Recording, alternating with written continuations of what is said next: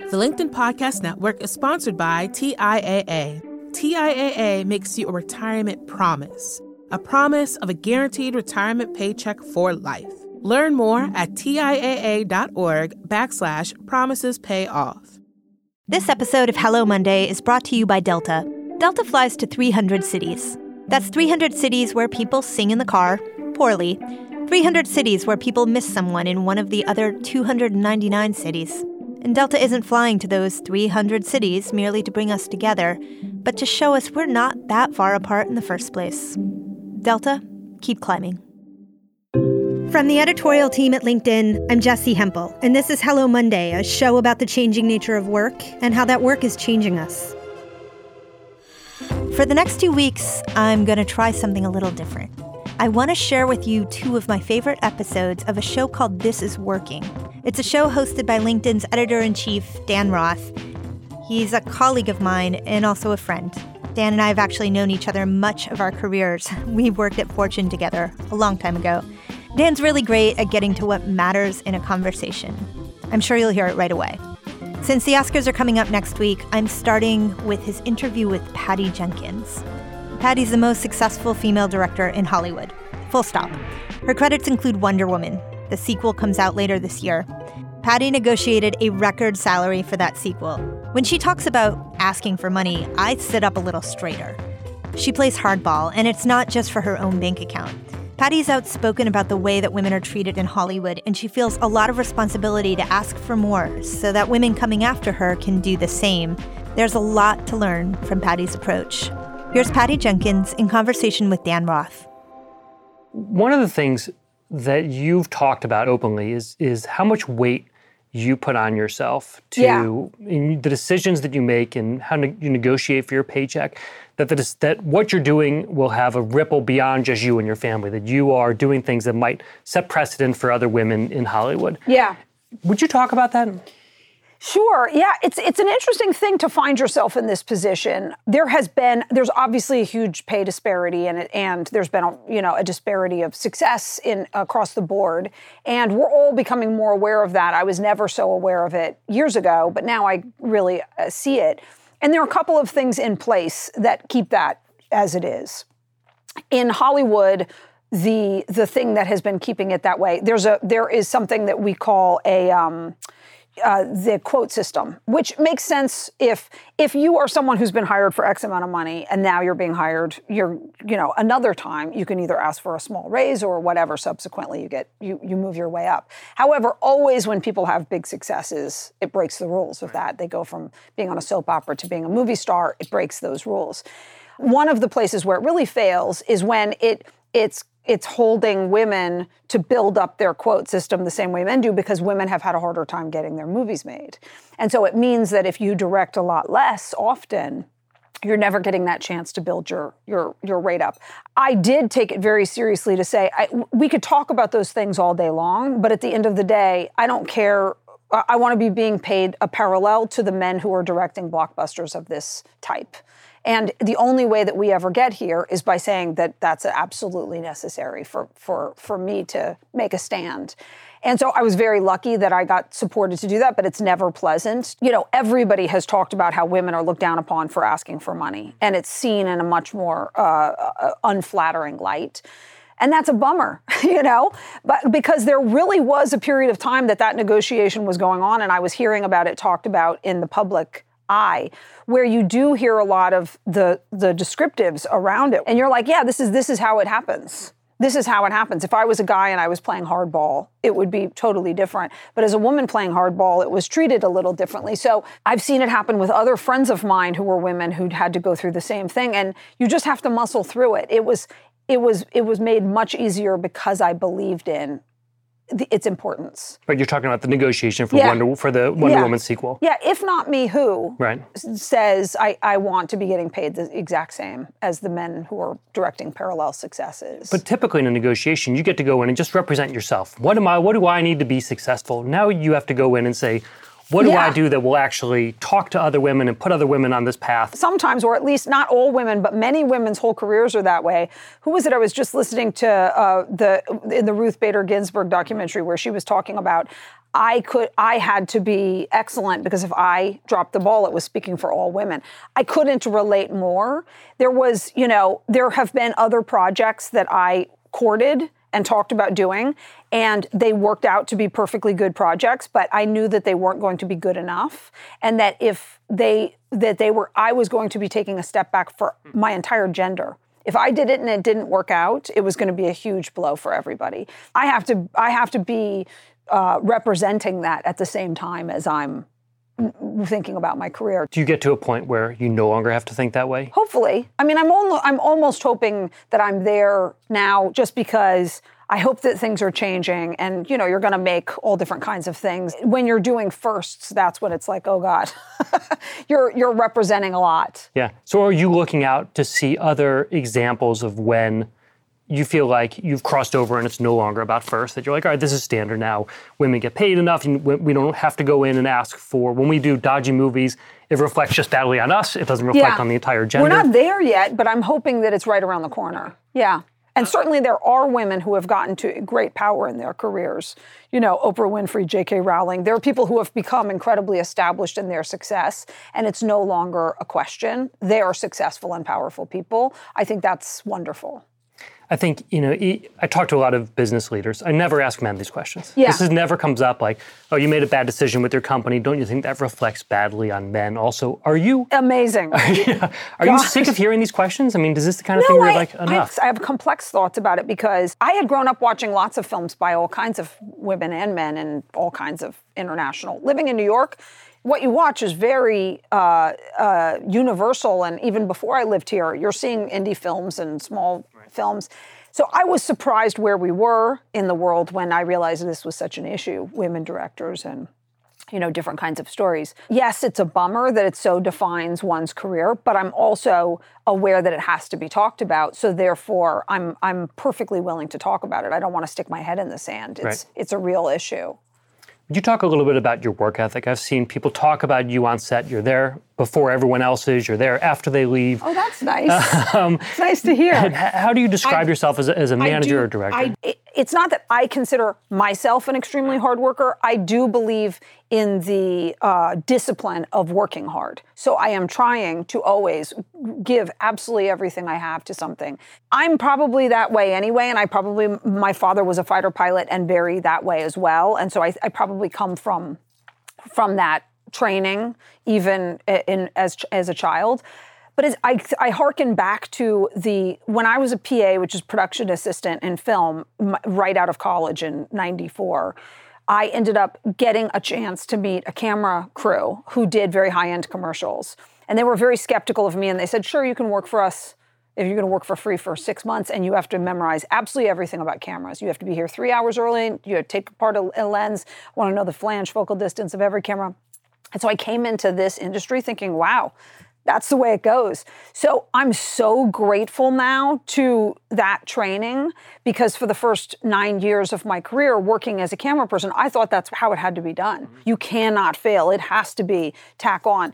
I have carried that over to my directing career where it's like, got to be there before call, an hour before call at least, and so that you can see what's happening and you have to be prepared and all of those things um, you know, definitely there are a lot of directors I deeply admire who do it totally differently. You know, that that's their way of that's their style. This is my style is that I I sort of believe in that kind of approach. and do you expect the people you work with to have that same approach?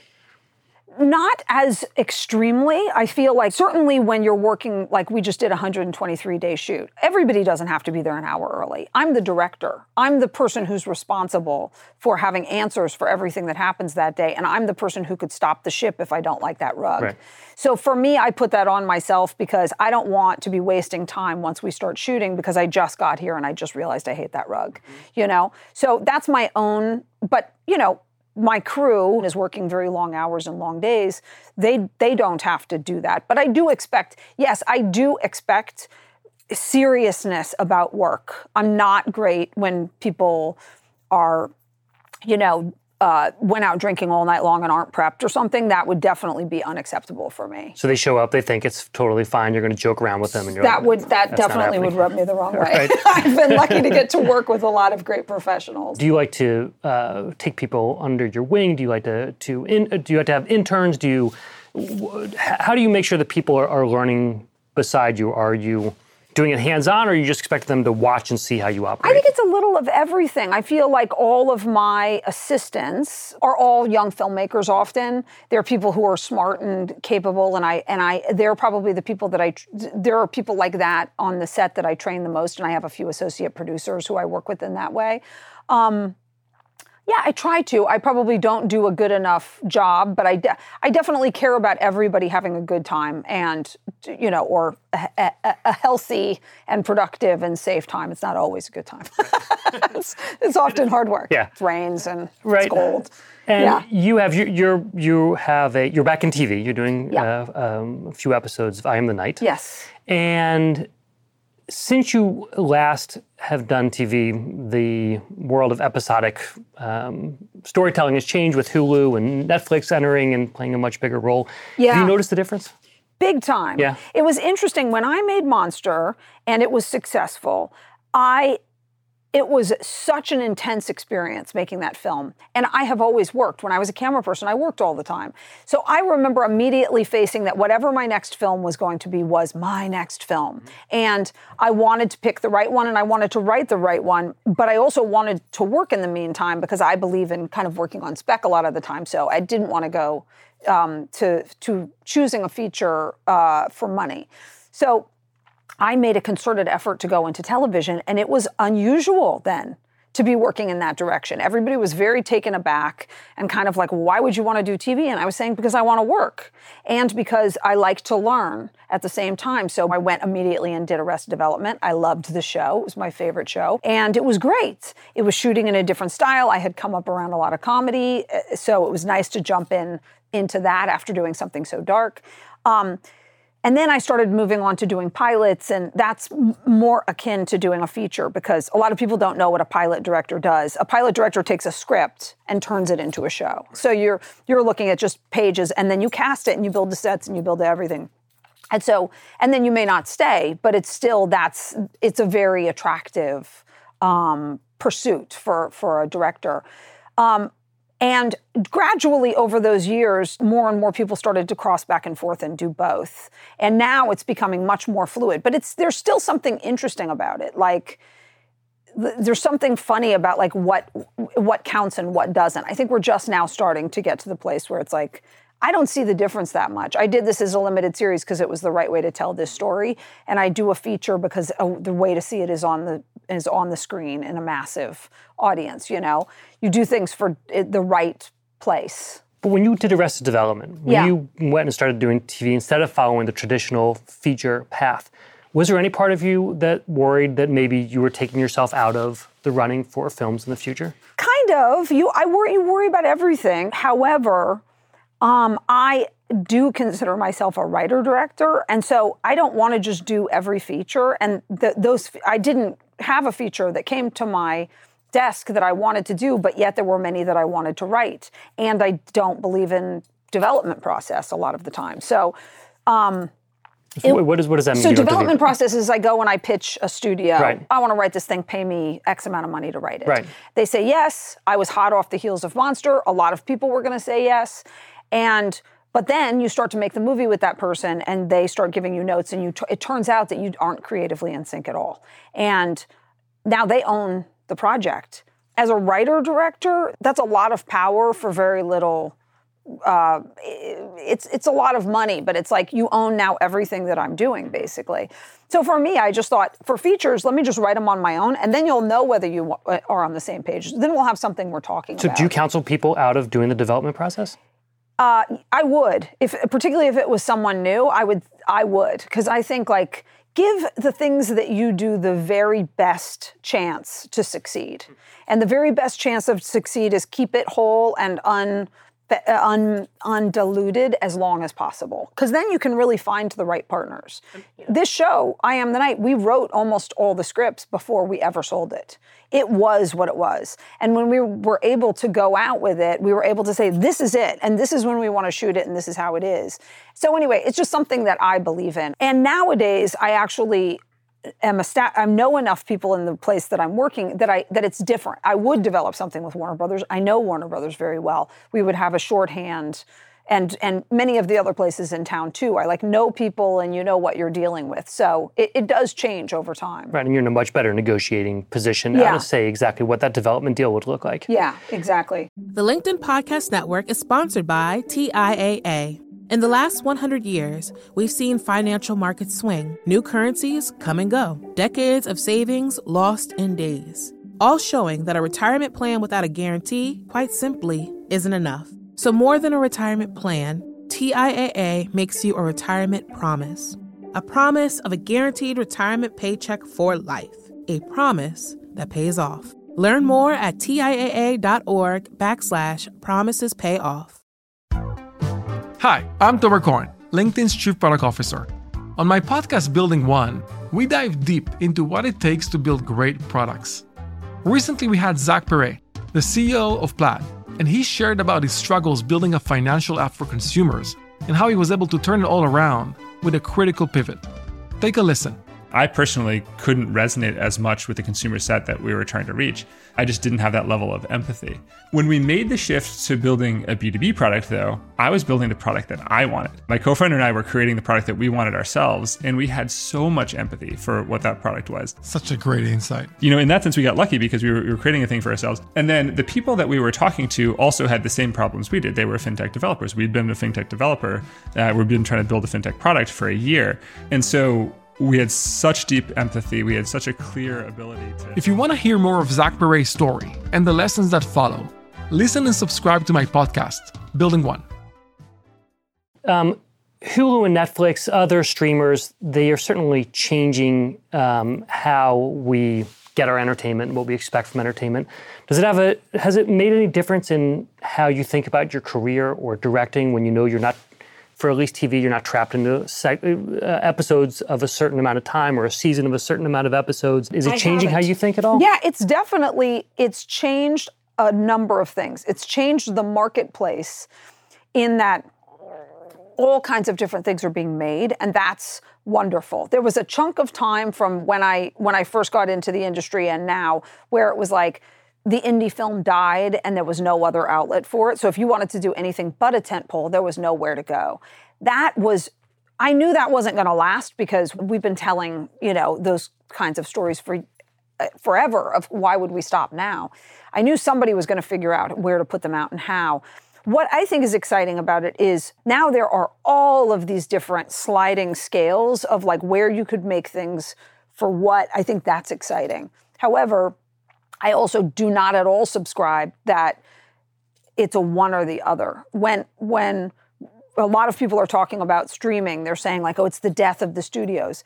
I don't believe that at all. I think the studios may need to downsize. They may have gotten too big, but um, but you know, when television was in came around in the first place, they said people would stop going to the theaters. That's not why we go to the theaters. We don't go to the theaters because there's no other place to get a story told to you. We've had books and all kinds of things. There's many ways. We go to the theaters because we like a theater experience and we want to go out to the movies. You want to go on a date or you want to go somewhere with your friends. It's a special and unique thing that I truly believe in, and I hope it always stays, and I believe it will always stay. So, more outlets for amazing content is only a good thing, in my opinion. What kind of career advice do you give people? There must be people coming to you all the time saying, How do I get into Hollywood? Should I follow your path? What do you tell young people in particular who want to get in? My husband uh, told me a great analogy. I can't remember where he got it that it's like that that hollywood or success in this industry in particular is like a brick wall and like holes will pop through and then they close back up. And so you have to find your own hole. I think that it's literally perseverance and passion but perseverance first and foremost. I've i've i have passed in on in the d- journey to get to being a director um, so many people who were very talented, Right. extremely talented, who who d- changed their mind or didn't want to do it or didn't want to or you know gave up or any number of things. And i feel like the ones that i have watched who have made it a lot of us have just kept trying and been tenacious about continuing to try. So i think it's like looking for any opening. My opening was so unusual and so many of them are. You know i got through a b movie backdoor where nobody was interested in me or my career or what i wanted to do but i um, but they were making straight to video serial killer movies and I happened to be a true crime buff. And so I said something super low stakes, let me make a movie about Aileen Wuornos for you. And they said, sure, fine, whatever. And then we ended up not being able to make a deal, but now I was already making it. It was an easy movie to get made, super easy, because they didn't it was going to sell to straight to video so what difference does it make? And so it was a weird backdoor that then i was able to parlay that into expanding it into the film i truly wanted to make and make it something i was passionate about but you never know. So you never know. Any any of those things can work. You're offering very different advice at the beginning of your career than you suggest in the sort of middle or as you reach success, which is How so? That's Well, you've talked a little bit about the idea of holding on, for instance, with no development deals. The idea that you need to hold on to everything you've got. You you only pitch, you only go out with what you feel like is your strongest. When when you're starting, you're looking for any kind of opening Yes, that you but think it's is out still any kind of opening that you can do a great job Uh-huh. at.